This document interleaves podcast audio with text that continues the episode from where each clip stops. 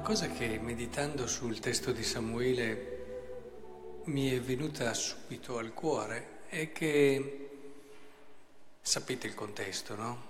Davide desidera fare un tempio al Signore, cioè lui vive in una tenda, io ho una reggia tutta meravigliosa, facciamo una degna dimora per il Signore. E Nathan in un primo momento gli dice va, fai il secondo. Però dopo Dio parla, e lo vediamo qui oggi, a Nathan. In quei giorni fu rivolta a Nathan questa parola. E la cosa che colpisce, Davide desidera fare qualcosa per Dio e che cosa, cosa ne, ne viene come risultato? Che Dio gli mostra molto di più. Cioè, lui vorrebbe dare e Dio gli dice, io ti darò tutto questo, che è infinitamente di più di quello che lui aveva pensato. Gli dice io ti ho preso dal pascolo mentre seguivi il gregge, eccetera. Poi fisserò un luogo per Israele mio popolo, ve lo pianterò perché vi abiti e non tremi più i miei fattori, eccetera. Quando poi i tuoi giorni saranno compiuti, tu dormirai con i tuoi padri, o susciterò un tuo discendente dopo di te, uscito dalle tue visite, e renderò stabile. Cioè, questa dinamica è importantissima perché ci fa capire una delle dimensioni più importanti del cammino di fede. Cioè, tutte le volte che nel nostro cuore noi desideriamo fare qualcosa per Dio, un servizio, un momento di preghiera, un gesto di un certo tipo, un altro tipo di scelte, la logica, quando lo viviamo bene, scopriamo qualcosa in più di quanto Dio ha fatto e vuole fare per noi. Cioè, fare del bene non è il osservare la legge e fare semplicemente il nostro dovere. Non è neanche acquistare dei meriti. Il concetto dei meriti bisogna stare sempre molto attenti, è molto delicato. Ma noi quando facciamo del bene sperimentiamo e comprendiamo quanto Dio fa molto di più per noi. E finisce lì. Vedete com'è bello e com'è semplice. Tu hai fatto una cosa e scopri con stupore e meraviglia che Dio ha fatto infinitamente di più per te. Non, non, ti fermi neanche a pensare quello che hai fatto. E il Vangelo questo ce lo ha ripetuto tante volte. Non sappia una mano quello che ha fatto l'altra. E se, quando hai fatto tutto quello che puoi, di sei servo inutile. Cioè, non ma non perché se uno, vedete, non è in questa logica, la prende anche un po' come fastidiosa questa cosa. Beh, se mi sono dato da fare, poi penso a una parrocchia dove ci sono sempre solo quelli che lavorano, alla fine sono pieni così e alla fine sono anche un po' stanchi. E invece l'agire apre un orizzonte, cioè tu ti stai e decidi di fare un'opera, di un servizio, ti si apre una finestra. Una finestra dove scopri che tutta la tua vita è un dono immenso e scopri che l'unico modo vero e bello di vivere è il benedire. Quando tu scopri questa azione di Dio in te, che tutte le volte che ti impegni si apre, ecco che il tuo stile diventa quello del benedire. Lo si vede subito quando un'anima ha un'esperienza profonda di Dio perché benedice.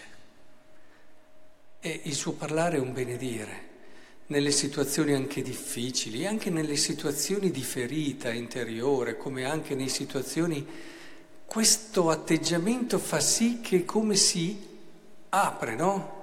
La ferita diventa in fondo una feritoia dove può entrare la luce.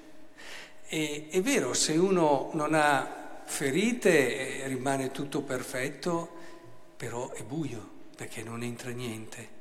Anche le ferite permettono di farti entrare quella luce che è quella sovrabbondanza di azione di Dio, di benedizione che Dio ha su di te, che ti ristora il cuore e fa sì che tu guardi tutte le situazioni, tutte le persone con quello sguardo di benedizione. E allora le pretese non, non arrivano, le lamentele le lasciamo al libro eh, delle lamentazioni, che lì è tutto un altro contesto, e tutto quello che in un qualche modo riempie la nostra vita e questo, succedono anche dei problemi, bene, le sai vedere nel modo giusto.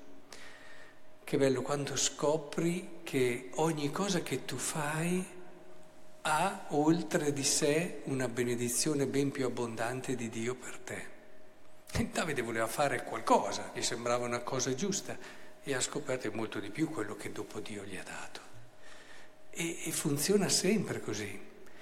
Infatti, quando ci dobbiamo impegnare, quando dobbiamo vincere a volte la pigrizia, pensate un po' anche al Vangelo, di quanta parola di Dio ci è stata data, no? Ci è stata donata. Quando dobbiamo in un qualche modo far fruttare questa parola, eh, ci accorgiamo che, non so quanti anni che ascoltiamo la parola di Dio, e che non sempre abbiamo il senso del tempo, il valore del tempo la preziosità del tempo, ma che dono grande è il tempo. Sapete che il sole ritorna, ma il tempo no. E quello che il Signore ci ha dato come preziosità di dono è, è bello farlo fruttare, ma non per conquistare chissà cosa anche di meriti, ma per scoprire quello. Pensate cosa perdiamo con la pigrizia, col buttare via il tempo. Perdiamo l'opportunità di scoprire ciò che può riscaldare il nostro cuore e rendere la nostra vita veramente una benedizione. Se c'è una cosa che si ricorda di San Francesco di Sal è, è proprio questo, che era talmente luminoso e trasmetteva talmente tanta dolcezza e, e benedizione a quelli che erano intorno a sé e non si lamentava mai che chi stava con lui diceva questo, eh, come fa a non essere santo? Ma non, non perché, poi ha fatto anche tante cose, ma però è lì il cuore, l'anima del suo vivere, del suo continuo benedire. Eh, vi, vi, partecipo una cosa che ho vissuto oggi, una cosa personale. Eh, oggi parlavo con mia cugina che mi dice, oggi io 59 anni fa sono stato battezzato e, e allora mi diceva a Giovanna che si ricordava, anche lei aveva neanche sette anni, e si ricordava ancora tutto del battesimo, il mio vestitino azzurro ha detto, e tutto quello che c'era attorno al battesimo e me l'ha raccontato, cosa che io evidentemente non ricordo, avevo dieci giorni. E, e in questo racconto anche per quello che ho vissuto, mi chiedevo, ma io che cosa capivo allora? L'andare avanti in questi anni è stata una continua scoperta di quello che molto di più Dio ha fatto rispetto a quello che io pensavo e desideravo e non ero a volte neanche consapevole. E la vita è bella così. La vita cristiana è questo, il Vangelo è questa bella notizia che Dio eh, ti benedice al di là di quello che tu puoi immaginare e pensare. E credo che la nuova evangelizzazione passi soprattutto attraverso questo benedire.